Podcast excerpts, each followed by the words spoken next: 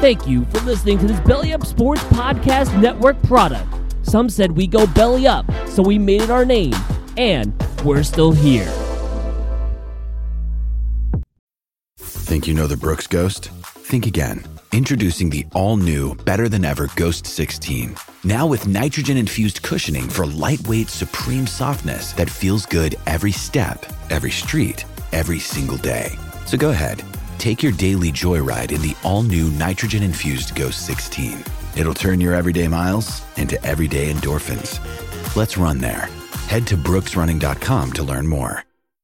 With threats to our nation waiting around every corner, adaptability is more important than ever. When conditions change without notice, quick strategic thinking is crucial. And with obstacles consistently impending, determination is essential in overcoming them. It's this willingness, decisiveness, and resilience that sets Marines apart. With our fighting spirit, we don't just fight battles, we win them. Marines are the constant our nation counts on to fight the unknown. And through adaptable problem solving, we do just that. Learn more at marines.com. You're listening to Theater in College Hoops. I am Subi riding solo today. No Taylor Damel, but we do have a wonderful, wonderful interview to get to. We sit down with college basketball writer and podcaster Brian Rauf today. Uh, Heat Check CBB. He is one of the smartest individuals in this space. I truly felt smarter after this interview. And we talk everything about this upcoming weekend, this delicious, delicious slate of games that are coming. So was really excited to chat with Brian, and we'll have that to you after uh, the intro song. All right. So stay tuned for that. It's coming up here shortly. Go download, subscribe, rate, and review us on whichever device it is that you use. Of course, remember we are brought to you by Belly Up Media. Your college hooper of the day. Today I went with Mike Tobey. You guys remember Mike Tobey out of the University of Virginia? He committed to the Cavaliers over schools such as Maryland, Pitt, and Xavier. Good ball player, Mike Tobey. He split time between uh, between being a starter and one of the first six men or first guys off the bench. He won ACC Six Man of the Year in in 2015.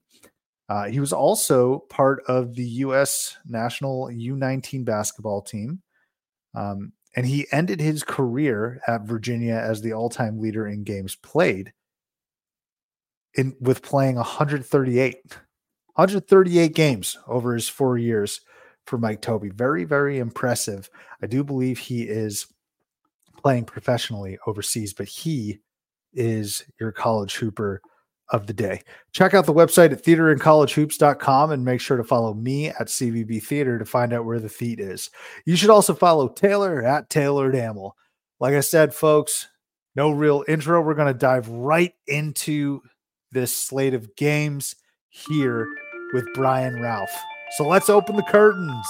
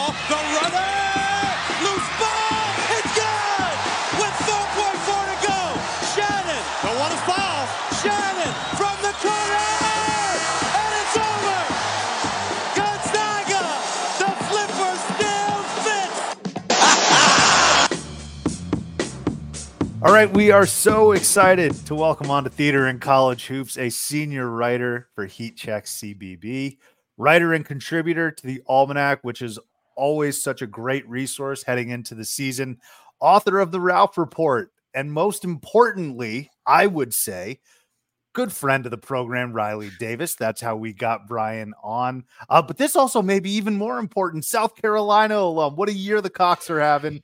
Brian Rauf, welcome to the show, man. How are you? I'm good. Yeah, this was a this was a good day to have me on right after uh, perhaps the biggest win in college basketball this season, or the best win. Right, South Carolina going on the road and beating Tennessee. Uh, yeah, it's it's good to be here. I appreciate you having me appreciate you jumping on. And Brian, let me tell you something. There's the kiss of death, right? I call this the what what we do is the kiss of titch. All right, TICH, theater and college hoops. It's the kiss of titch when I talk about a team and they inevitably go over that week. Like I was talking about a couple weeks ago, Tennessee, uh, how how they were super underrated, and then they just followed it up with two terrible games. And so it's nice to finally have you yep. on in light of South Carolina winning. Well, let's hope that doesn't happen with the Gamecocks. Right. I, I, I hope that's the that they don't go oh for this this next week. But yeah, I mean it's been um it, it's been a hell of a week. Uh, I think the Gamecocks were good but like the last week, right, beating Kentucky and then beating Tennessee uh, with the win over Missouri thrown in there, you can't kind of deny it anymore. They were under the radar and and, and certainly aren't anymore, which is uh, a big shock. No one expected this team to be 18 and three, so it's been a it's been a fun ride.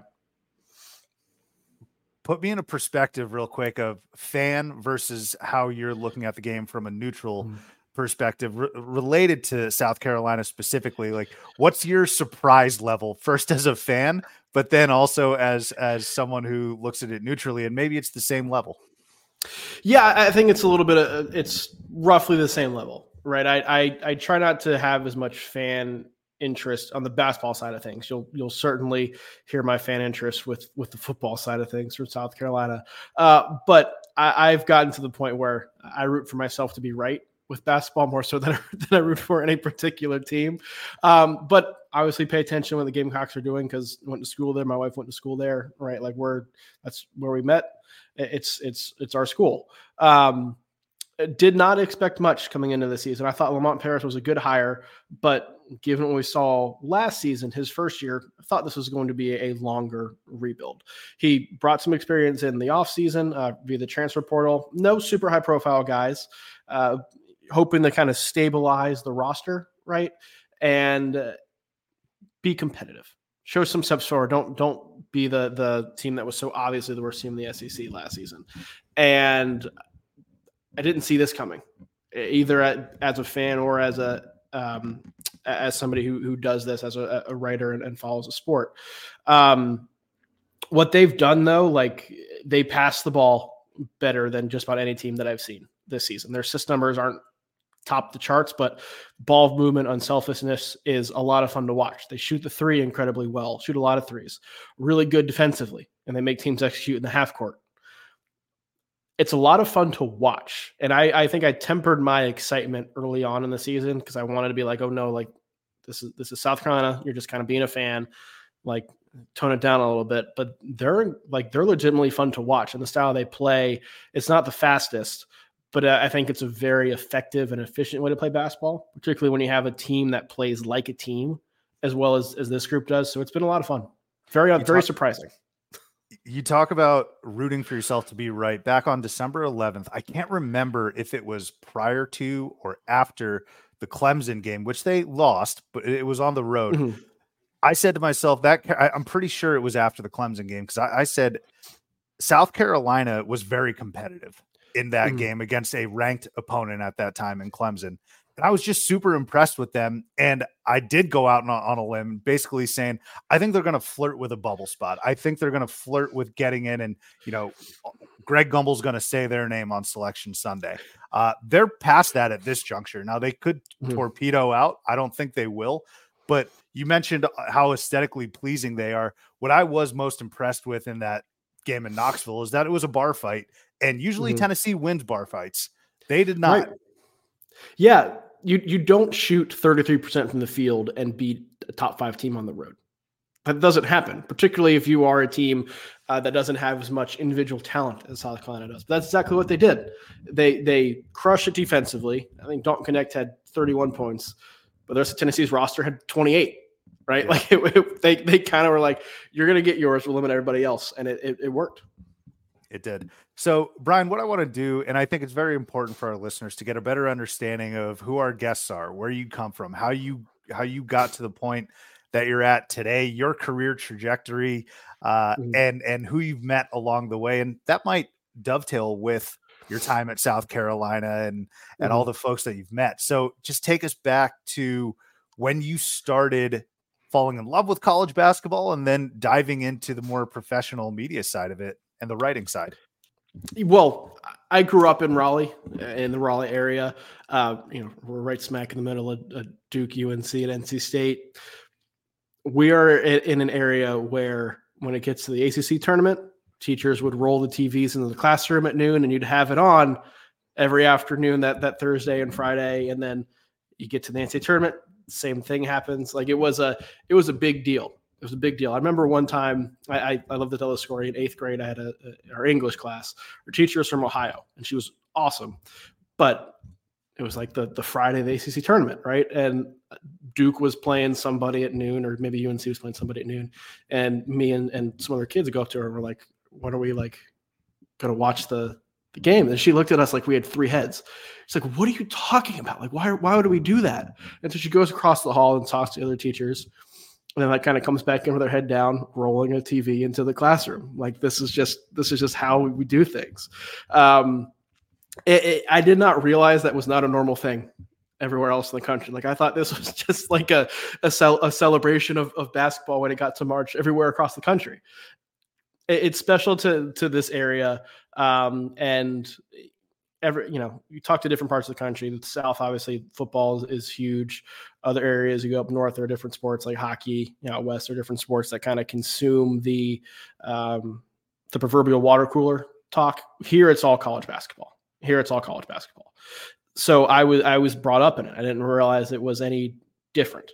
And then I I go to school, I go to South Carolina, program that is historically not good on the basketball side of things. And everybody treated basketball like it was this two month window between the time football ended and baseball started.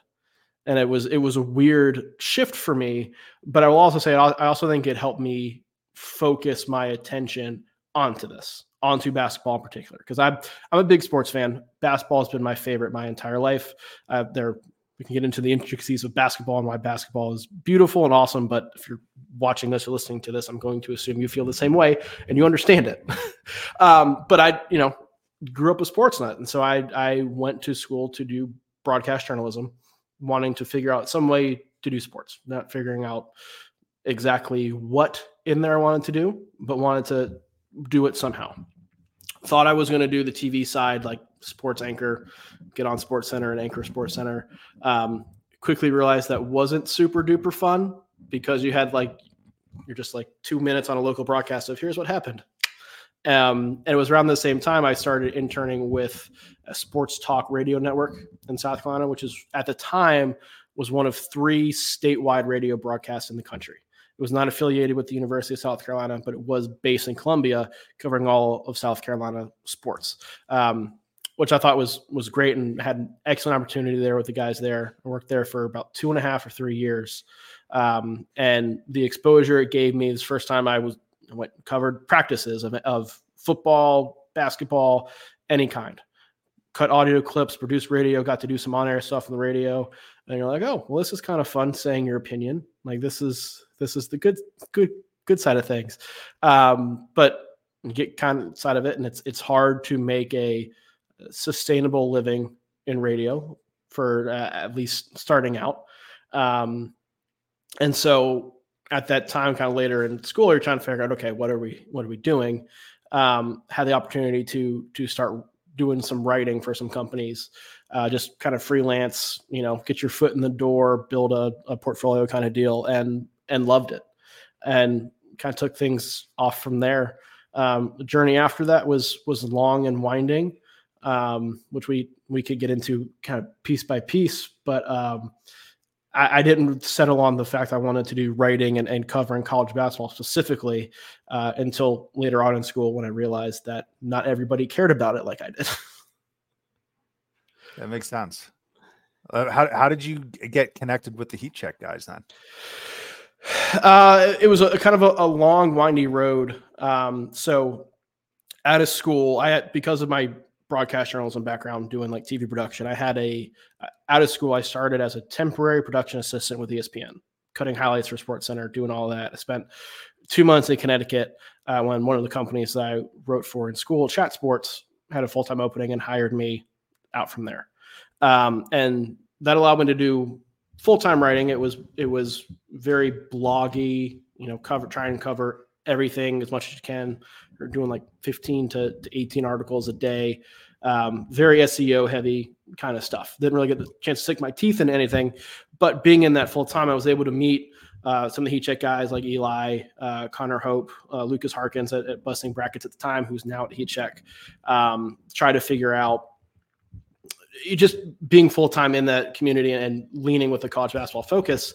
You just started to meet people online, uh, and then the FBI scandal broke about everything, and so suddenly everybody was focused on college basketball. It became a big thing, and we started talking more and more about like just college basketball in general. I think it became much more of a focus, and I learned much more um, about the legal side of just the, our legal system that I think ever wanted to know.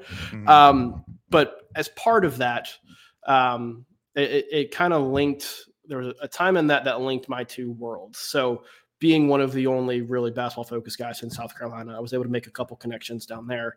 Um, and then working with Chat Sports, we were able to put together and kind of realize that, like uh, at the time, Zion Williamson, who lived in South Carolina, um, was you know social media sensation as he still is, uh, but this was back in high school. Um, you know, was kind of caught up in this with with Kansas, uh, and so we had enough based on people I had talked to and uh, people, some other guys at Chat Sports had talked to, um, to kind of link him and, and Kansas in that recruitment. Um, and that broke. That's still the biggest story I've ever broken. I'm not a huge like breaking news guy. I, I give those guys a ton of credit because they're always on and always talking to people, and that's just not kind of in my in my DNA. I'm not good at it. Um, so that'll probably be the biggest story I break in my life. Wow, but that's in, that's we, super interesting. Yeah. So we had that. And kind of from there, that took me from being just like some guy on the internet to having something tangible, which uh, was good. But as time went on at Chat Sports, I realized I wanted to kind of do more and more just basketball. I didn't have to worry about writing about college football recruiting or trying to, to dabble in some baseball and NHL kind of stuff. Um, wanted to just focus on basketball. There aren't many jobs available. This is the time where everything's kind of shrinking from a, a corporate standpoint. Um, and was just recently married at the time, trying to start a family. So trying to figure it out. So I ended up getting out of the business full time at that time. Oh, wow. Um, wanted to keep my foot in the door and luckily that's where conversations with with these guys kind of helped. I'll, I'll talk to to mention lucas in particular. He was one of the uh, the leaders at busting brackets at the time. So so i kind of step out of there. Uh, go from making no money to trying to make some money in, in a in a different field. Um, started working with busting brackets to, to keep my foot in the door uh, and was there for two years and met a lot of really really awesome people through that that was the first time I was able to really focus on college basketball. Uh, and so you start meeting more college basketball people that way, and you get more and more of a presence online when that's more of, of what you're talking. Um, and then pandemic hit. Around the time the pandemic hit was when Eli uh, Eli Boettger started Heat Check, uh, and there were a couple people who reached out to. Lucas was one of them. Lucas, being one of the, the best bracketologists out there, was an obvious candidate for Eli to be like, hey, we're going to go do this. Um, and so Lucas had, had told me about it, and I messaged Eli just kind of like, hey, is can I come too? Is there yeah. any interest in like have can, uh, and and Eli was all about it. It was great. Um, and so jumped on then, um, and things have kind of have been on a upward trajectory since then to be honest. That's amazing. Yeah, like doing doing the work. We we've got connected with, um, uh, I said just about everybody in college basketball. Um, Jeff Goodman and Rob Dauster have been big in that regard. Um, they're big fans of what we were doing, uh, and then talking to them, and they kind of opened some doors with some other connections as well, which have been been huge for for me and for us. Um, but I think more importantly, the guys that Eli brought on at Heat Check, uh, all of us have become like incredibly good friends and there's no there's there's never any drama between all of us. We're all kind of on the same wavelength, um, and it's been a lot of fun to to grow this to where it is now. Um, still places to go, but kind of took a windy road to doing what I legitimately love doing, and it's been it's it's been a blast. Yeah, unpacking that a little bit. We were lucky enough to have Eli on. I think it was around this time last year, and he was talking a little bit about how he launched that. And obviously, we've had Riley on. Lucky enough to have you on. And it, it, if it's possible to see the cohesion via tweets and on Twitter, I I can see how you guys are all get a, get along and, and the cohesion there. Uh, mm. Additionally, it's it, it sounds very clear from your statement that this wasn't a linear trajectory no. for you, right? Like you said, a lot of uh, uh, twists and turns, pandemics, FBI investigations. Also, like I love doing. You know, that uh, uh, there are athletes that are usually paired with each other throughout their careers. Like you think of Peyton mm-hmm. Manning, Ryan Leaf. I don't know, uh, different draft classes, right? I mean, I suppose it's only fair to say you and Zion Williamson are forever linked. Is that? Oh yes, yes. Yes, of course, of okay. course. No, and you know that was that was something at the time where because I was a nobody at the time, and I'm not like I'm somebody now, but I, you know, I just some guy with a Twitter account. Um, there was a lot of like this this can't be true, blah blah blah. Well, you know, like shortly after Kansas like stops recruiting him, and then it comes out in the court documents that he's linked and all that, and everything everything was correct. Um, so it that was that was validating too, and I think gave me some confidence um, when it was like, oh yeah, like they're like knew everything was solid, but when it comes out that everything like yeah, everything was solid, everything was good, um, that gave me a lot of confidence um, too. But yeah, certainly a lot of not a linear trajectory by by any stretch of the imagination. Well, you're here now, and you obviously have built up a, a, a great reputation, and that's why I'm having you on because we got an amazing slate this upcoming weekend, Brian. Yes. Okay.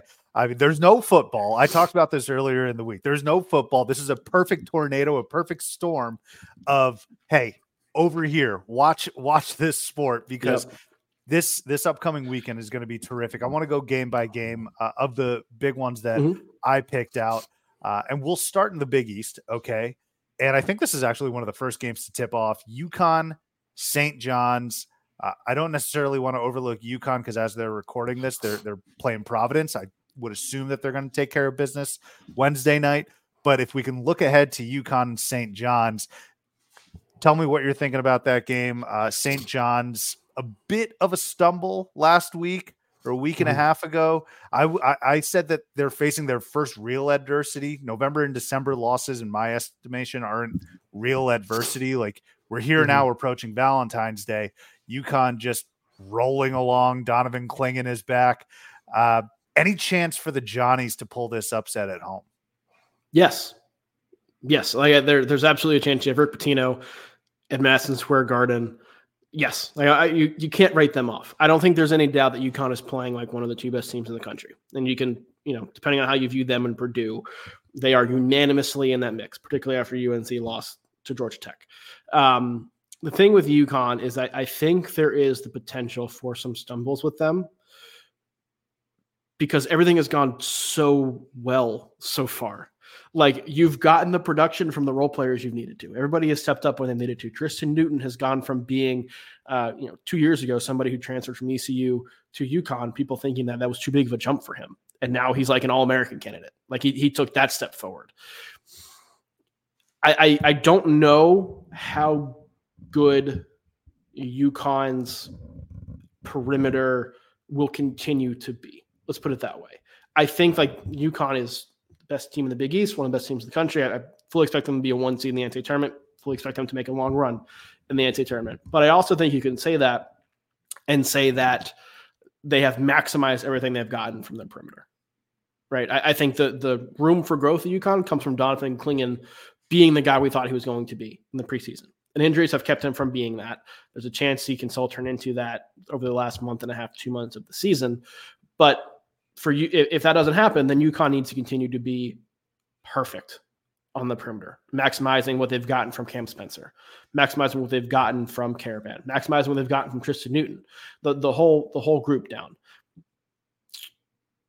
I St. John's, the way they play, the way they pressure you, can throw some wrinkles in there because there's such a there's such a unique challenge to the way Rick Pitino presses uh, and the way they they their depth, where they can throw some length and athleticism at you on the perimeter.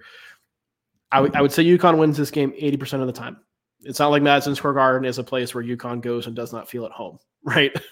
Quite the opposite, I would argue. Quite the exactly. But I, I do think there is something about this being like the game of the season for St. John's. And whenever you have a team that may not be overly talented, but is certainly talented enough, like St. John's, and as a coach like Rick Pitino, you can't write him off. I think this will be a, a kind of a, a, fun, wild, wacky game that comes down to the last couple minutes. This is going to be a great game. I'm so excited to see. I mean, we've seen now Rick Pitino in primetime spots, but going up against the number one team in the country, one of the best coaches to ever do it in MSG. He's he's on this renaissance campaign, even though he had success at Iona. Now he's mm-hmm. uplifting St. John's. It's going to be a lot of fun to watch. Let me ask you this real quick on St. John's obviously the opportunity if they win is huge because you're probably in the NCAA tournament. If I were to sit here today for the Johnnies, I don't know if I can say with 100% confidence that they're in. So a loss, I don't know, like really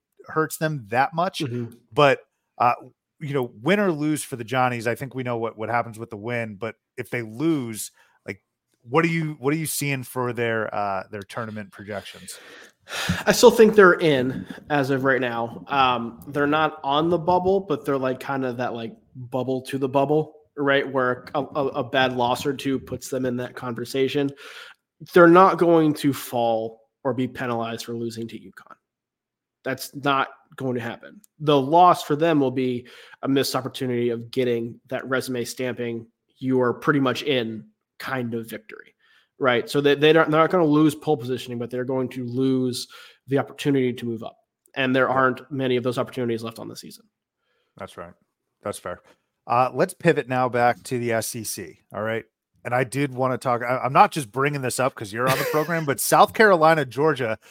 If you told me in November that this was going to be a really good game, uh, a, a big time game, I would have laughed in your face. But let me tell you something the dogs are pretty good at home. They've stumbled a little bit. You talk about, I think, the three most surprising teams, certainly in the SEC, but potentially in the country, include South Carolina, Ole Miss, who just got a win against their rival, and Georgia, uh, up until they've stumbled mm-hmm. just a little bit. But South Carolina, Georgia, man, um, this could actually now be my kiss of titch. So I apologize for this. Cocks going to the dogs, though. What do you think? Yeah, Georgia was the last team to beat South Carolina. Beat them at, at Colonial Life Arena in Columbia before they they started this stretch, which I, I think South Carolina will remember. Um, I have an interesting kind of relationship with Georgia and Mike White in particular. Not like a personal relationship or anything like that. Um, he he just frustrates the crap out of me because he has these teams that are incredibly athletic, incredibly deep, it should be very obvious that you run and play fast and allow your athletes to get out in transition, particularly when you struggle offensively in the half court. And his teams just don't. They they they play they play at a slower tempo. They try and execute half court, and it doesn't often work to their benefit. His team that's why his teams at Florida didn't really work. It's why Georgia kind of struggled last season. However, when you play against South Carolina, South Carolina likes to slow it down as well you know, they're they're we mentioned how aesthetically pleasing they are. It's not from a run and gun kind of pace. It's it's a sharing the ball, getting an open look kind of pace. That that plays in to Georgia. And so if you're not going to try and make Georgia play faster, you're going to you're going to mitigate the advantage you would have that way. Right? It, it's tough because like the way South Carolina is playing, South Carolina should win this handily right? But I think you could argue that Georgia um, is the more athletic team. I think you could argue that Mike White is more proven than Lamont Paris. Like South Carolina did just go beat Tennessee at home. Mm-hmm. Road victories are not like easy things to have in general. And then I think we need to recalibrate our expectations for South Carolina based on that, but not necessarily the fact that they're now going to beat everybody on the road. Right. Like this is this is still an incredibly tough matchup. I think Georgia matches up well with South Carolina because of that. Some of that athleticism and versatility um, allows them to to be a little more aggressive defensively and and limit three point attempts that South Carolina likes to take. Um, I would still take South Carolina in this, um, particularly given the fact that I think they want some revenge for Georgia beating them in, in Columbia a couple weeks ago. But this this does make me feel uncomfortable because this does feel like a spot where uh, where Georgia would win, and everyone's like, "Oh, South Carolina's just back to being South Carolina." So, so I, I think this is one of the reasons why I brought this up is because looking at the schedule, it also made me uncomfortable. And the reason I say that is because Georgia essentially beat Tennessee, essentially doesn't actually cut it, but they essentially beat Tennessee. Right. They're desperate as hell right now. I think, like, I, I, I think they're, they're getting to a point where, you know, you start, you continue to lose some of these games. Uh, it's not going to be good for your tournament chances. So th- there's a desperation aspect. But additionally, this is a found opportunity now for Georgia at home in the sense that beating a South Carolina team would be huge for their resume, mm-hmm. which again, I don't think a lot of folks thought would be the case. Um, in terms of you know your uh, your personal relationship with Mike White, I get it. Let me share mine. Mine is with Brad Brownell and his his incredible success in November and December. Uh, yep. And then the opposite of that, like I have to wait. If you, I, I've always said this: if you're crowning or coronating the Clemson Tigers before like the New Year's Eve ball drops, and like Andy Cohen and and and Anderson Cooper are drunk on your TV, that's a you problem. I gotta wait until like MLK Day. All right, but yeah. that's just a personal note.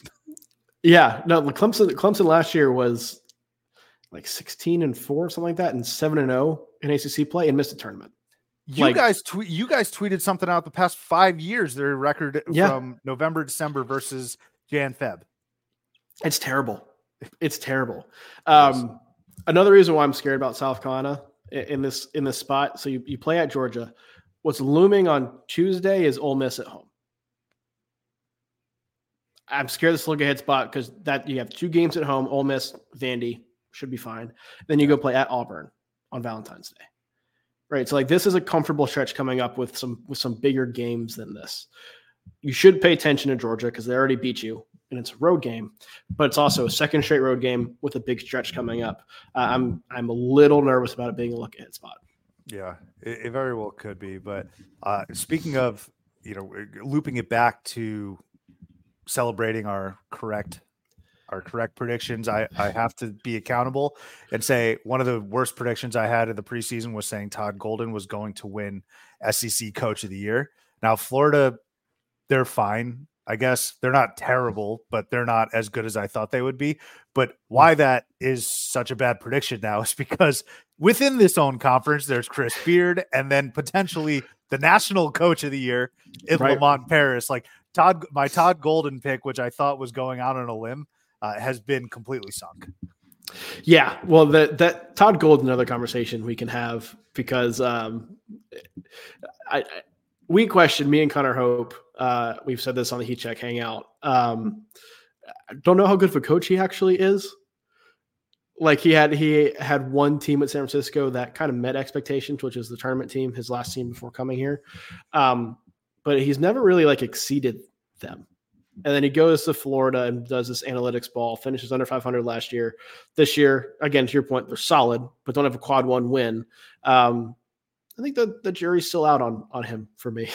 I, I, think that's fair. And in my prediction, Brian, I said, look, if if I remember saying this, I was like, if Florida can just be, I don't know, a couple games below 500 in Q1 opportunities, I think there's an, a path or an opportunity. Uh, oh, zero, yeah. but like winless in Q1, yeah, that ain't not gonna do it. Uh, no, it's not. Okay, so we've talked a little UConn, St. John, South Carolina, Georgia. Let's move to the Big 12 now. Uh, Texas and TCU, the way I'm viewing these two teams, Brian, is that they are going to be checking in and out of the top 25 every single week. Like they're going to be, if they get back into the top 25, they're going to be at 23. And then if they're out, they're going to be like just missing the cut. I mean, these are two teams in my eyes that are living between like 23 and 27 uh, for mm-hmm. the foreseeable future. But this Texas at TCU game is going to be monstrous. TCU picks up a huge victory uh, the other night, which I, I, think gets them squarely off the bubble and firmly mm-hmm. in right now. Uh, but Texas TCU, how do you see this playing out? What are you looking for? I really like this TCU team and the, the way they've been playing. They had some shaky non-conference performances. Um, you can look at the fact they should have lost to Georgetown uh, if out of bounds calls could be called correctly on on half court heaves. Um, they're five and two in their last seven games after they almost beat Kansas at Allen Fieldhouse. I think they played seven games since then. They're five and two. Four of those wins were against top 15 teams. Part of that is just the gauntlet of playing the Big 12, but to beat that many teams, uh, which have come both at home and on the road, I think is a testament to how well this team is playing. Texas has turned things around as well. I think we were all kind of writing their obituary after they lost to UCF uh, and then responded with two big wins almost beat Houston uh, at home on Monday, which would have, you know, certainly changed the conversation around them. This is a big spot for them because they are squarely on the bubble. And it's weird to think about Texas being that way given their uh, preseason expectations and the way we thought about them even uh, a month ago, less than a month ago. Um, but they don't have the kind of quality wins they need to solidify a spot in the tournament as of right now. This TCU game has a chance to be one. Uh, I'm going to trust TCU though and, their tempo, the way they play defense, to be able to kind of disrupt uh, disrupt Texas, particularly at home, to where the Horned Frogs would get the win. But we also just saw Texas handle a pretty good defense in Houston, and and and take them to the finish line. Uh, how much of it was it the fact it was in Austin? I don't know. And TCU is a different kind of animal than Houston. Uh, Houston certainly better, but TCU I think extends their pressure a little bit more than, than Houston does. Um, again, I'm going to lean TCU, but this is a major spot for Texas to to get that kind of win that they need. TCU just eh, when they get to the tournament, I'm looking ahead. They just are such a nuisance, and yes. they will they will they will have you biting your fingernails off. As an Arizona fan, that game with Benedict Mathurin, that was not fun. You ask an Arizona oh. fans, they basically count that as a loss like Arizona fans will be like, Tommy Lloyd still hasn't gotten to the second weekend of the tournament. uh, and then this is what they do against Arizona teams. Was it last year against ASU, right? They yeah. they ended up victorious. But my goodness, TCU, like they're just such a bear to play. They are, and I, I I picked TCU to beat Arizona in that game. That was one of my uh my like feather my cap. Like I could hang my bracket on this game, and I was a little upset that uh, it went the other way perhaps some questionable refereeing, which may or may not be a tendency of, of TCU games now that we're now that we're talking about it. Or frogs, um, yeah, yeah, but but like I, I, I think TCU is a good bet to win a game, maybe two in the tournament, depending on how things shake out. If they maintain this level of play, Texas, I don't feel as good about, um, but they've certainly turned things around this last week or so.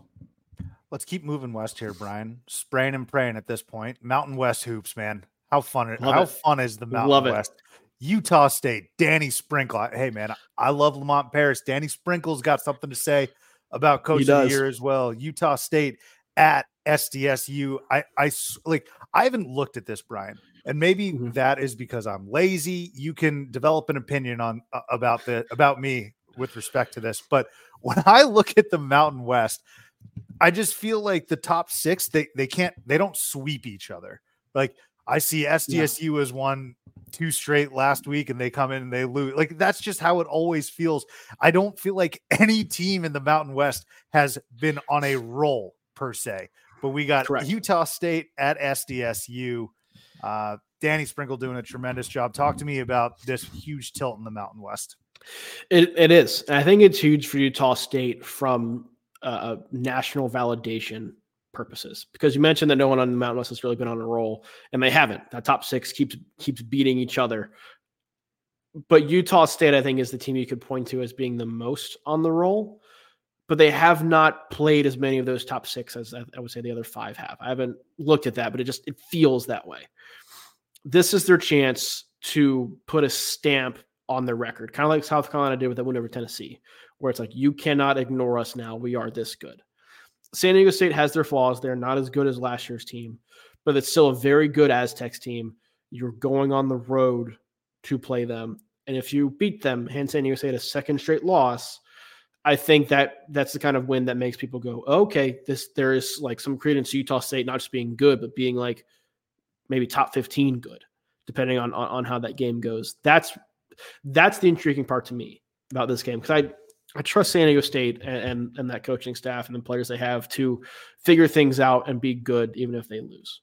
But this is an opportunity for Utah State to kind of put that stamp on like, yeah, this is this is legit. This is legit.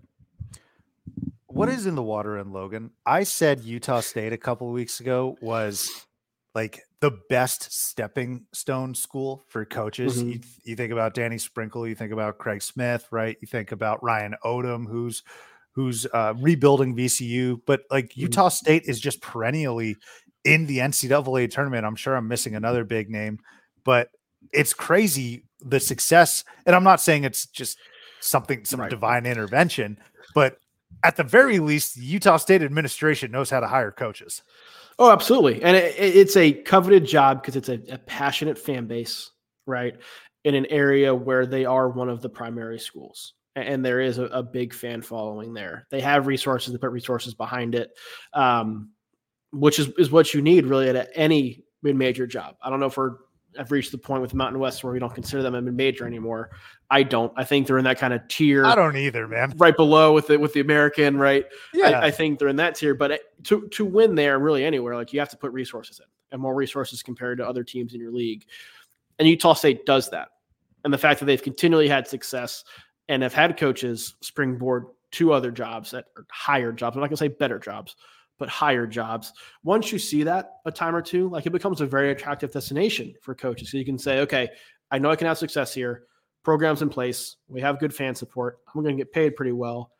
And I know I can get looked at for other jobs if I do well here. Right. Once you've done that a time or two, it becomes an incredibly, incredibly attractive place. VCU is in the same kind of boat right? With mm-hmm. Ryan Odom, like there are these schools that just become feeders, and it's it's not by accident. I think Utah State Utah State's administration has done a good job of realizing the position that they're in, identifying good coaches, and not just going for like big names, right? Um, and and capitalizing on it. I think that's a great point you mentioned, not going straight for big names, because if you look at what Danny Sprinkle has done his whole career and what he did at Montana State, you know, some folks may may be saying, "Oh, there's there's bigger names out there that have coached at the higher level." It's like, no, why don't we give this guy a shot who's up and yeah. coming and has proven that he can do this without maybe the most resources in the entire universe, right? Right, and and I, I think there are two directions you see schools like that go, where you see the ones who are like, "All right, let's let's get a good coach in here." and, and yep. see if we can win some games, see if he can prove himself this level, or those who are like, here's this big name coach, we can sell tickets. He was at a higher level, you know, he should be good trickling down here. And there, there are cases of both working out, right? But I, I would argue that far more often than not, the the rising coach you you give more resources to does a better job than the one who might be looking at it as a retirement job or a bounce back job. Yeah. The big McGilla and the Big 12. Houston, Kansas, baby. Houston, Kansas is like the second Houston and all those other teams, Cincinnati, BYU. Mm. No mm-hmm. disrespect to those guys, but the second I saw Houston was going to the Big 12, I was like, this is the game.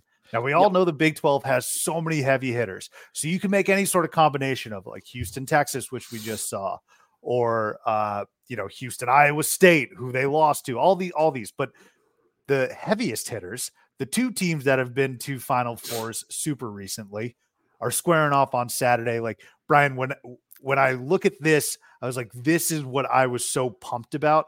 The second yes. Houston made the move to the Big 12, Kansas. I don't know if you want to call it reeling by their standards. Sure, they're reeling. Uh, Houston coming off of an overtime win. It's interesting to me. Like Houston, I, I, I think a lot of people were ready to pounce on them because they did have a little bit of struggle compared to what they've been going through in the AAC. Yeah. And everyone's like, hey, man, it's not so sweet in the Big 12, but Houston is still there, like a prize fighter, still punching. Yep. Uh, now they go on the road to Kansas. Man, this is going to be a terrific game. The guard play is going to be insane. Jamal Shead and and and uh Dajuan Dajuan uh Harris, excuse me, mm-hmm. two of like my favorite guards for the last few years. I'm rambling here. Talk to me about Houston, Kansas. It's gonna be a lot of fun. It's gonna be a lot of fun for sure. Um, like that atmosphere at, at Phog Allen is always crazy, but a game like this, Houston is ranked higher. everywhere. Metrics, human polls, Houston's ranked higher everywhere. Kansas will probably be the the betting favorite, but this is the the first time like there's been a newcomer who's like, according to all of these objective and subjective polls, is better than you. And I can only imagine how like what that's going to do to that atmosphere where the other group are like, no, no, this is this is our conference, this is our league. Um, on the court, Kansas is interesting to me because you know they have struggled of late. They're they're three and three of the last six games. Um, Kevin McCullar's dealing with a knee issue. Uh, I think I saw that, which which he is crucially important to them, not just because of what he does, but also the fact there's like no depth behind him or any of the starters at Kansas. And I think they need to be clicking on all cylinders to beat Houston when Houston is playing. Let's say it's it's B to B plus game, right? Kansas margin for error, I think, is less because they they lack that depth. Um, but these are games that Kansas consistently wins at Phog Allen. That atmosphere in that place, I always say, is good for about two to three conference wins a year, where Kansas shouldn't win the game, gets outplayed, but the opponent either gets rattled, there are officiating errors caused by the crowd or getting caught up into it that just tilts things in Kansas' favor. I don't know if this will be one of those games or not. I mean, Kansas has, Kansas has to play well because Houston is going to going to play well.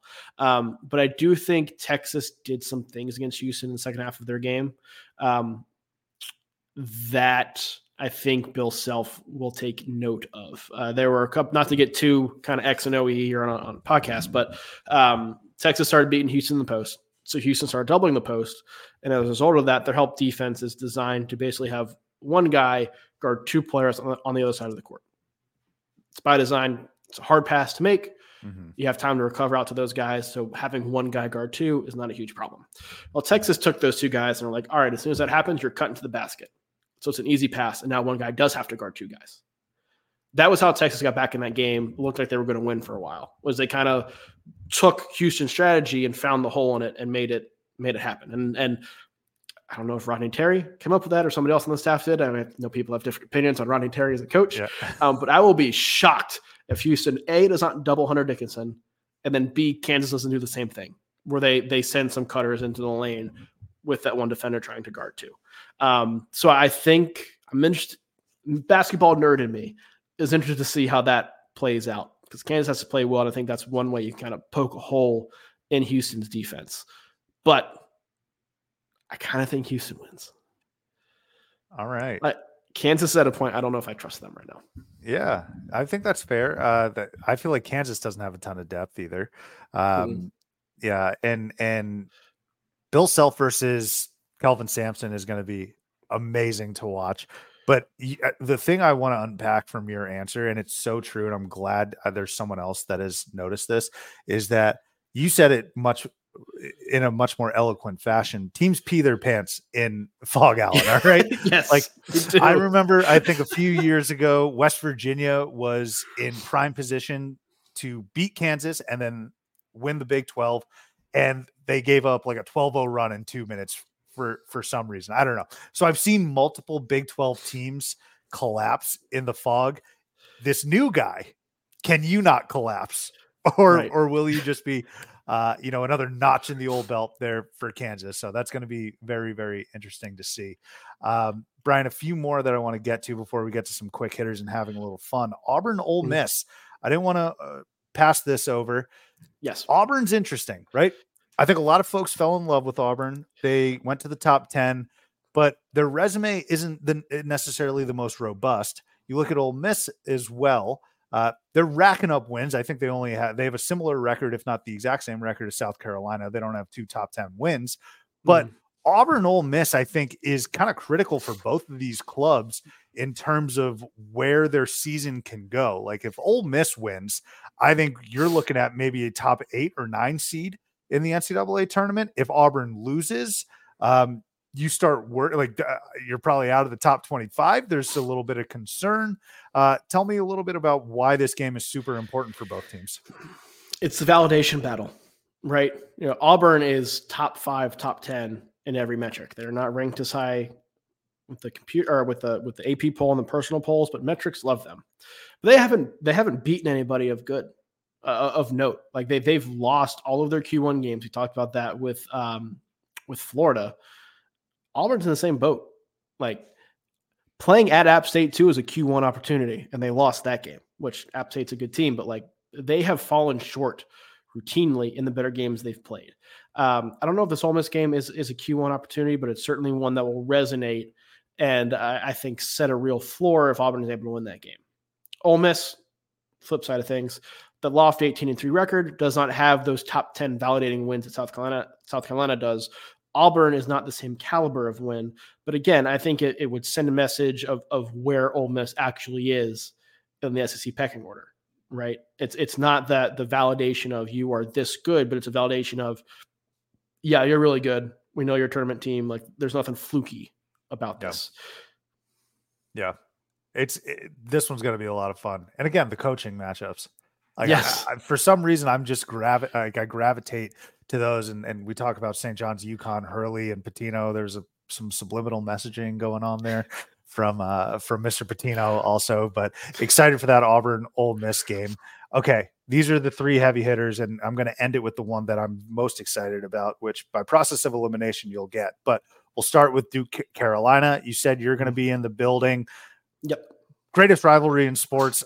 I I I have to beat that drum every like I don't want to hear about Bears Packers. I don't want to hear about Celtics Lakers.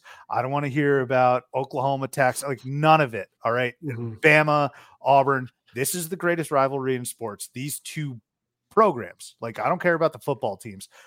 This basketball rivalry means something, and Mhm. it's a top. T- it's it always delivers. I think Jay Bilas said that this always delivers.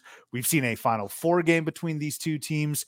We are seeing conference championships at play. And don't look now, but as a result of Carolina's loss to Georgia Tech and Duke beating Va Tech, uh, Duke wins this game and they are tied with Carolina in the loss column in the ACC. Right. And all the rhetoric, Brian, has been that Duke, if I were to read what Twitter is saying, Duke is some bubble team, apparently. They stink. Um, I, I I'm probably one of those people because I, I I don't think Duke Okay. is bubble. Like Duke, Duke's a very good team that's handling their business, and I do think we tend to look at Duke from the glass of they were supposed to be like a, a preseason top three, top four team, and they've climbed back up there because they've won games, but they have not played like that. Things have been a struggle for them at times. They played a lot of close games that they should not have really played. Talk about validating wins. Duke doesn't need any validation, but beating UNC at UNC will hold more weight than any win that they've had since November, December. Right. Like that that's going to signal that like this kind of turnaround that they've had, this little run is real and not just a, a byproduct of playing ACC teams that that that don't come up to snuff. And for UNC, we talked about UNC as being in that category with Purdue and UConn. Um, had won 10 games in a row, had handled their business away from home, which nobody had really done. Well, then you go and lose at Georgia Tech, and now suddenly that that thing that you built of where we put UNC on this pedestal is now in danger of of being taken away and falling down like a house of cards because Duke can go in there and beat them. I don't think they will. I trust UNC a lot because what they do defensively, the tempo they play with offensively. RJ Davis has not had like a, a bad game this year. And I don't think he's going to. Like, I think he's just kind of at that level where you can kind of rely on him to be playing well every game. I think UNC's this the, the Georgia Tech game was the first game where UNC's rotation guys and the others, right, the role players, haven't been good. They they were cold from the field and they still lost Georgia Tech by one when Georgia Tech was playing out of its mind. However, if UNC loses again, then that you, that becomes then it moves on from being a one game like oh that just kind of happens to being like is there some concern here because UNC won ten games in a row and this was pointed out to me by by Greg Waddell of Sleepers Media. Uh, they won ten games in a row. Like what what was the best win? What really stuck out to you? Was it Clemson? Yeah. I, Yeah, uh, yeah, and like it's certainly a good win. You'd rather you know you'd rather win those games than not win those games. mhm, But there it was a byproduct of like UNC handled the business when nobody else handled their business. Mhm. which is great. Like I, I, I- came out of that thing like UNC has as high of a floor as anybody. Doesn't tell you anything about their ceiling. I think beating Duke kind of helps with that, but losing to Duke, then you start to wonder, okay, well, how high is that ceiling? Yeah. You talked a little bit about South Carolina looking ahead. Wonder if there was a little bit of a look ahead for UNC Perhaps. going into Atlanta last night or a couple nights ago, excuse me. Uh, Iowa State at Baylor. I had J.R. Blount, uh, assistant coach for the Clones, on the program last week, and their defense has just been elite. So this is kind of a kiss of Mhm. titch. We were talking about the defense, and then we all saw what they did against Kansas in the second half, which was just shoot the absolute lights out of the ball. But Iowa State's defense has been incredible. And one of the teams you like, TCU, they marched into Fort Mhm. Worth and created, I think, 18 turnovers in the first half of that TCU game. Iowa State's defense has been so good. They go into Baylor, whose offense has been has been clicking. Uh, Mhm. big, big 12 tilt. What do you think? I'm very excited to see this for Iowa State. Um, I wrote about this in the Rauf Report that's up on heatcheckcbb.com that came out on Monday. Um, but Torvik has a phenomenal filter where you can see like those similar resumes and similar profiles, right? Resumes goes based off your your um, your metrics. I think profiles goes based on like who you've beaten and, and records and, and things like that.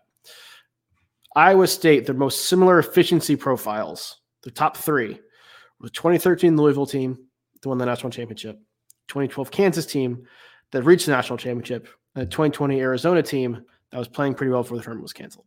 Wow.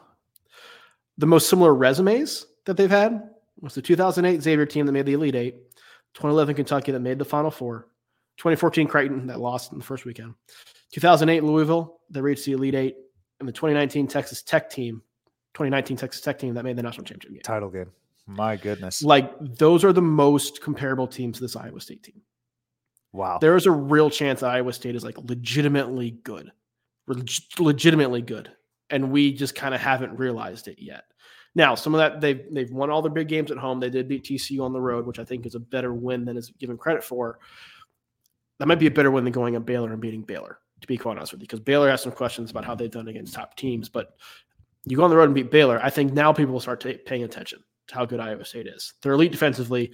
We talked about the offense kind of picking up. They've gone from having a bad offense to a like slightly above average offense, which is more than enough. More than enough for them, given the way that defense is playing and some of the the individual guys that they they've had offensively. Like this is a spot for Iowa State where I think I'm not going to say that they're going to beat Baylor because I think it's probably 50-50. Baylor at home is, is still a very good team, but I I look at this Iowa State team and I, I think there's a real chance that they are like a really really good team. I'm so glad you said that because after they beat TCU, I think, or actually after they beat Kansas, I think I said, I'm ready to say that Iowa State is an Elite Eight type of team. Uh, Mhm. And I was uh, like, I, the reason I tweeted that is because it's not like I'm saying that about a Houston or a Carolina or a Tennessee or, Right. uh, you know, a Purdue, UConn, right? Like, I don't think people are realizing that Iowa State Yeah. is kind of rolling right now and they look damn good. It's Right. crazy. Yeah, So- they're not going to make as many threes as they did in that game against Kansas. Well, I'm- sure they would love to, but I'm going to assume they're not going to make as many threes as that. But the way they play defense gives them a high floor. They have more offensive creators and more three point shooting than than they've had in past years. They're a much more complete team and a, a very, very tough team to, to deal with. assume at your own risk, Brian. We'll see what happens in March. It's always crazy, isn't it? Um, let's finish up here. My favorite game of the weekend, the one I'm most looking forward to, Tennessee at Kentucky. I still love Tennessee. Like that, I, I don't think there's a ton of shame in, in losing to South Carolina. If I'm if I'm going to think of them as a title winning team, I, I would have expected them to win, but I'm not terribly out on them. Kentucky's defense has a ton of questions, but this is going to be, I mean, it's a real rivalry game. You're at Rupp, the two best teams in the SEC for what we we all think. Uh, this is going to be a lot of fun. I cannot wait for this matchup. Who, who you got in this? I have Kentucky. No, I, I think Kentucky is a Final Four national championship caliber team, and I think Tennessee is too. But I think Kentucky is probably like a slight bit ahead of Tennessee, assuming their defense improves. And we're like just now starting to see Kentucky with all the scholarship players available. Like they've played shorthanded all year and have looked this good. And part of it has been big guys, a big part of it has been big guys being out, which hurts the rim protection, which hurts what you can do on the perimeter. So I my theory is that Kentucky's defense will improve. Now they have their full roster together. They're not going to be a great defense. I think there are some limitations with their perimeter guys that will keep that from being the case. But Tennessee will be a good test for that because Tennessee, I mean, Dalton Knecht is your Zach Edey national player, non Zach Edey national player of the year at this point. Excuse me. Like Zach Edey's running away with that thing, but Dalton Knecht's probably number two as of right now. The troubling thing that I think Tennessee has gone through recently and came to a head in that South Carolina game, which we've talked about a little bit, is the fact that Knecht scored 31, the rest of the team scored 28. Mm-hmm. And it wasn't like the other guys were were shooting the ball and getting good looks and just missing. They they weren't shooting. They were completely deferring to Dalton Knecht. And we see this happen with teams uh, at the NBA level, college level, high school level, at any level of basketball, where you have one guy who is so good offensively, particularly so much better offensively than everybody else on the roster. There is a tendency to over defer to them. Like there is this line you have to you have to walk where you want to defer to them and have them be the number one option because they are they are a legitimate number one option. But you have to do that while still being aggressive. And the rest of Tennessee's roster was not aggressive against South Carolina. And part of that was South Carolina's defense, but Kentucky's defense is much worse than South Carolina's. I want to see Tennessee's other guys be aggressive. Shoot four for 14 from the field. I don't care. That's going to do more than you letting Dalton Knecht shoot 40 times while you shoot like, you know, one of four. That yeah. doesn't put as much as much stress on the defense. Like that that's the one concerning thing for Tennessee to me, like moving forward is is if that constant deferral continues. Because Tennessee was a good team last year, has been good throughout Rick Barnes' tenure. We thought this team would be different because of what Dalton Knecht could add. And he is he has added that. But you have to add that while not taking away what everybody else does. And I think the last couple of games they've they've been their own doing, but taking away what everybody else does. So I haven't necessarily seen the deferral like you had mentioned. I'm not disagreeing with you. It just mm. wasn't evident to me. What I always look at with Tennessee losses is I go straight to their three point percentage because if they just shot like average, I'm talking mid 30s, right. maybe low 40s, they still grind out. It'll be a close game, but they'll win that game. Man, they're in their losses, they always seem to shoot 18 to 25% from three. And I think they yeah. finished the other night with 24% with Dalton Knecht hitting like two crazy ones in right. the last second. So I'm not really even counting those. But the point that I'm making is this is terrifying for Vols fans because of how prone they are to shooting that poorly. Like right. it's not you as a Vols fan, I would say yes, I agree that if we shoot that poorly, we can get picked off by anyone. But the scariest part is that it's not one of those, well, this won't happen again it took this type of game. It's like I've seen that plenty of times. Mm-hmm. Um, and that's I hope it doesn't rear its ugly head because I love the Vols and I have some good friends from there, but we'll see. I mean, this is going to be a, a, tough, tough matchup in Rupp for sure. Yeah, I, have uh, said the Tennessee team is different. I I think they have real realistic Final Four potential that they did not have in past years, but they're not playing like that right now. Yeah, I, I'd agree with that for sure. Um, Brian, that was a lot of fun. What I want to do is talk a little bit uh, about you and maybe some other little topics that were bubbling up in my head. Get your feedback on it. But first and foremost, some quick hitters to get you out of here. Uh, best environment that you've been in to cover a game, or if you were just a fan. Um, UNC Duke in the Final Four in New Orleans. Oh, damn. Yeah. Yes. I mean, like that, like that's kind of that's kind of obvious. But um, the I have never like heard nervousness at that level before, and it was maintained throughout the entire game. Because like like UNC won that game, and the cheers after Caleb Love's shot went in were more of like relief cheers than joyous cheers. Because the, eh, the entire game, everyone was more concerned with losing to the other than actually winning. I believe that. I, it might have been Riley who said he was there. Maybe it was it was someone who said the exact same thing. It wasn't like emotionally charged, fired up. It was just, I have a huge dump in my pants from both sides of, yes. of the building. Yes, for two hours. For two, it was, it was, it's the most insane thing I've, I've ever heard. If you could sit down with anyone in college basketball history, have them on uh, a podcast or write about them, who would it be? Probably Bill Raftery. I think okay. we get some good stories out of him. I think we'd get some good stories out of him. Would you sit down at a bar with him to to get the story first? The question would be if I would ever get up from the bar.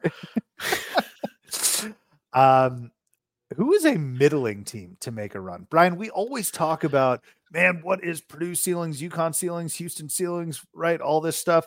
Or, hey, who's like a 15 or 14 seed that can make a run? Who's this or year's Oral Roberts? Who's this year St. Peter's? No, no, no. Give me someone who's going to be like a seven or eight that nobody cares about right now. And then we look up and it's like Miami and the Elite 8 Mhm. or some some Elite 8 team that you're just like, well, they didn't really do anything in February. Who is that team? I'll, I'll go two categories. I, I think there are a couple of teams that will, could be double digit seeds that make runs uh, in App State and Grand Canyon. I think both those teams are good. App State's really, really good defensively, uh, and Grand Canyon uh, is really good two way. They have like they legitimately have power conference size. Like they're not going to shudder at, at going up against some of these power conference teams. Um, but from like a, a- an eight to nine, like kind of those middling teams, I would I would say pick your Mountain West team. I, I think Okay. Colorado State is the most dangerous and the one I'm most excited about because of the way they play. Things have to break appropriately for them in the bracket, but the way they play offense, the way they shoot the three, um, is a really tough guard. They also have one of the top three guards in the country in Isaiah Stevens. And the amount of times we hear guard play wins in March, guard play wins in March, and it's true. It helps to have the best guard on the court at virtually all times. I like that. Colorado State and okay, so Colorado State, I'm going to be thinking about that. And also Iowa State because it's very nice that you agree with Oh, yeah. me. And well, no, no, so I I, I expect Iowa because they're a big name. I, I'm not saying you should have answered that. I'm just saying for when I fill out my bracket, I'm going to think about those teams that you comp them to uh, in the Yep. past, and I'm going to be like, I think people will overlook Iowa State, but I appreciate that. I think so. Absolutely. Is Gonzaga's windows closed? It's current window.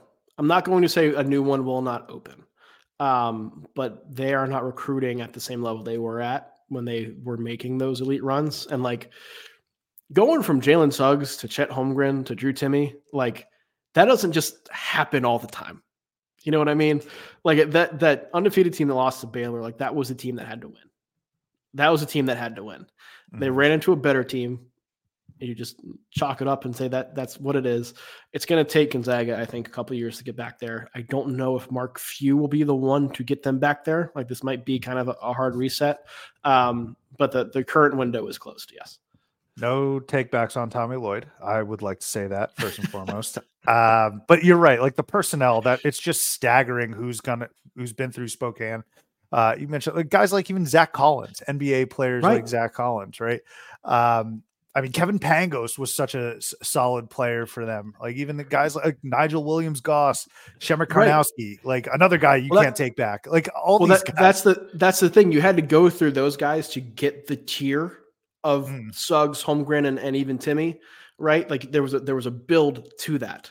I think they're like you have to build to that again. It's going to take some time. But I would even say those guys, like the Nigel Williams Gosses, like they're better than what they're looking at right now. And that's no disrespect Exactly. to them hard potentially. Okay. We might be saying the exact Exactly. same thing, Yes. just in uh, Yeah. different words. Okay. Uh, yeah, I mean, again, no disrespect to Graham Ike, but it's it's it's a big man lineage there that is tough to live up to for sure. Yes. Um last couple ones and I'll get you out of here. Do you fill out your bracket via paper or computer? Are you an old school purist? I Attaboy. fill it out as the show is going on. I have found that my gut reactions are better than me overthinking it. So is it, it does it go gut reactions and then you have to like shoehorn the explanation into why you're right? Like, is there no room for let me vacillate and switch back and forth? There, there always tends to be like a matchup or two that I get to, and I'm like, "Mm, we have to kind of figure this out. But I, I will go gut reaction and like it's people say they have to do all this research and stuff, which I I get, and I'm one of the ones who writes the research for you, like to read, right? Like I, I get that, right? But like because like I pay so much attention to this, and I and you pay so much attention to this from November on, like my research is done. And so like my initial like, if I can just give a gut reaction, I find that to be more right than if I'm I'm rethinking and overthinking something. That's a great point. That's a great point. Brian, this has been such a blast, and I really appreciate the insight, especially as it relates to the games upcoming and sharing a bit of your story. Can you do me a favor? This is the last segment and last question I ask all of my guests, including Riley, who was kind enough to refer you. Is there anyone that you recommend I reach out to to have them on the theater in college hoops, share their journey and uh, their brilliant insight as you were so kind to do? Uh, I'll, I'll, try Greg Waddell. I, I, know I brought him up earlier, Sleepers Media, but he's a, a, a, really really fun guy to talk to, and and does I know has a unique story, which would be a lot of fun. Yeah, so Greg has been on the program, but I do need to get him back okay. on this upcoming season. No, it's okay. I'm not going to put you on the spot and ask you for another one.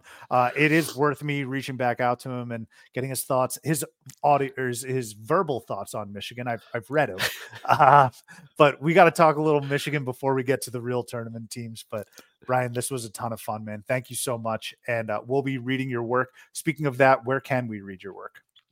Yeah, heatcheckcbb.com. Um, we actually have started putting together a document for our conference tournament and say tournament plan. So there's a lot, a lot coming down the pipe here on heatcheckcbb.com over the next two months. Uh, you can also follow me on Twitter or X. Twitter. I'm at, still at on B- Twitter, man. Yeah, yeah. yeah.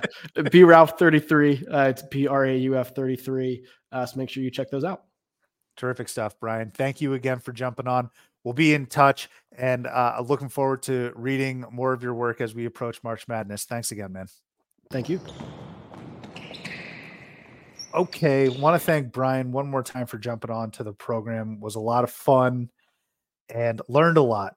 I said at the top of the program and the top of the podcast that I just felt a bit smarter and more prepared for making picks, for filling out my bracket, now, I don't know if I'm going to be able to have a relatively instantaneous reaction to when the bracket comes out and have an instant idea of who I'm going to choose to win those games like Brian does. Uh, I, I, can tell you I don't put in the amount of hours, research, data, etc. that he does, but he's going to be part of my my studying. I'm going to use his work to study some of these matchups and make my picks from there and then eventually I don't know, fall in the middle of my bracket pool or towards the end. And it's not going to be Brian's fault. It'll be because I second, triple, quadruple guess myself.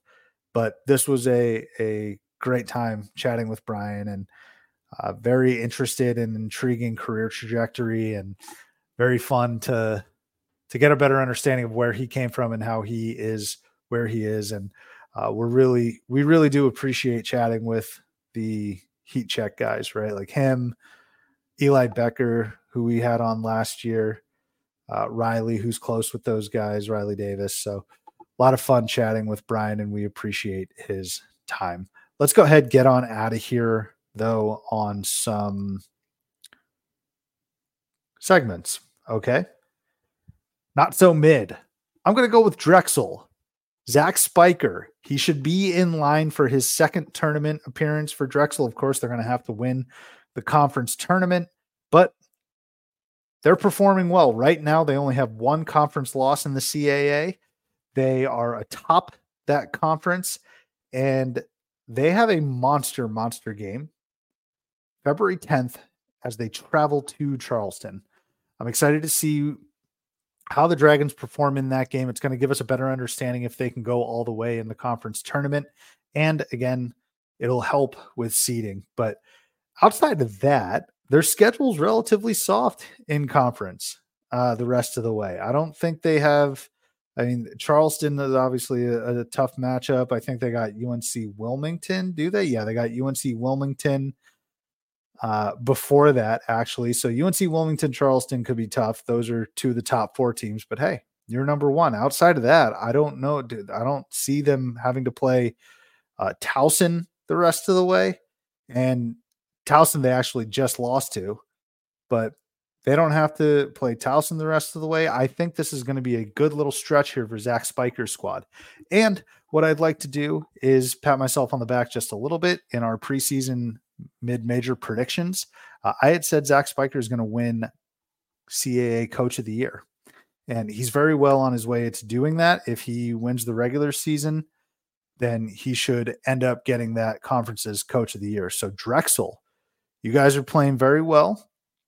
It'll be their first tournament if they make it uh, since 2020, 2021. And it'll be on the backs of guys like Justin Moore and Amari Williams, two headed monster.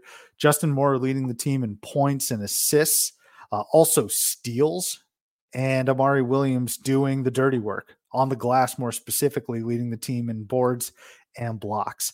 So, shout out to Drexel, not so mid whatsoever. Zach Spiker doing a nice job again. Uh, prior to the 2020 2021 season, their last NCAA tournament berth was the 95 96 season. And they actually, that was their third straight NCAA tournament berth. Since then, uh, they had a long, long streak, which was broken in 2021. But now Zach Spiker and company looking to get back and get the Drexel Dragons back into uh, into the dance. Lord knows Philadelphia needs it. Villanova, not very good. Uh, UPenn's going to have to be an AQ, but UPenn is also dealing with the likes of Princeton in their conference. So we might be looking at Drexel as a Philadelphia squad to be uh, to be representing the city there in March. Not so mid, the Drexel Dragons. All right, moving on. Let's go now to easy layup. I got to shout out the Ole Miss floor guy, the Ole Miss floor cleaner. I mean, this guy is electric. He is energetic.